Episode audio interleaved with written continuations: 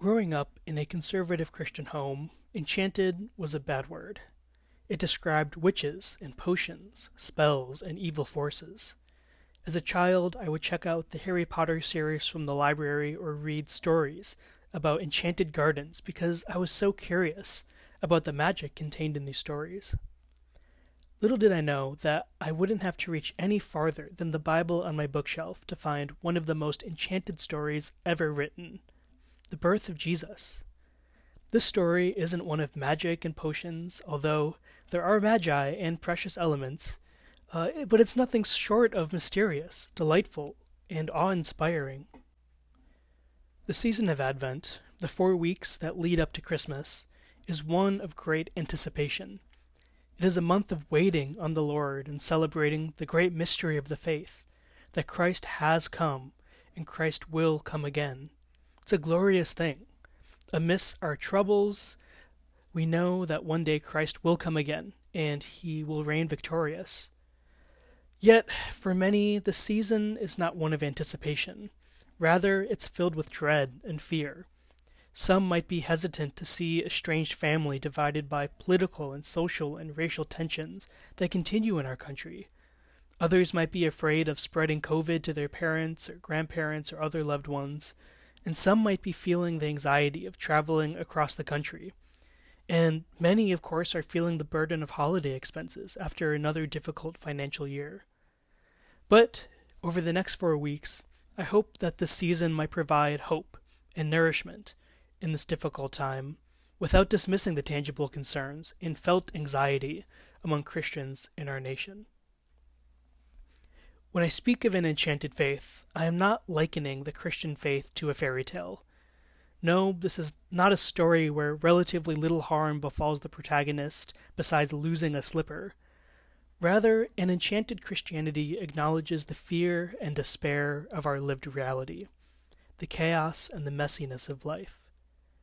Yet from the depths of our trials and tribulations, we can smile in the mystery of God's action in the world our enchanted faith speaks to one who has the power to defy the limitations of our finite reality and create something new, ex nihilo, out of nothing.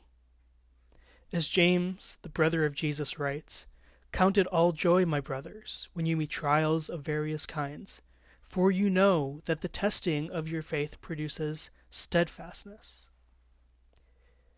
How do you know that the testing of our faith produces anything good? Because God took upon the form of his creation and came to us in the depths of trial. God did not come to us from the highest ranks of the Roman Empire, but in a feeding trough.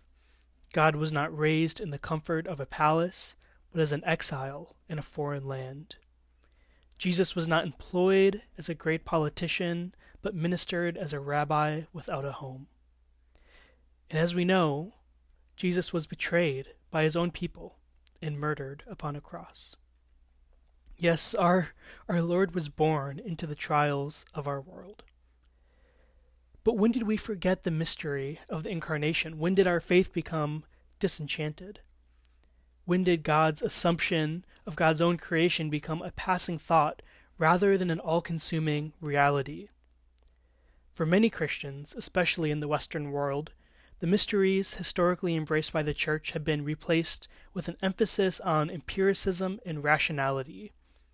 Rather than praising God, because God is beyond our comprehension, we develop systems and categories to place God in.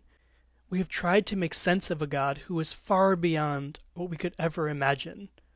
We have sought to make the gospel of Jesus Christ an intellectual assent rather than a spiritual transformation. And so, what does a reenchanted faith mean for us today? Amidst the anxiety of this Christmas season and the cultural movement that we live in, what might reemphasizing the mysteries of our faith offer us that a disenchanted faith cannot? Most importantly, a reenchanted faith allows us to understand our mysterious and mighty God is simultaneously sovereign over all and yet present with God's creation in suffering.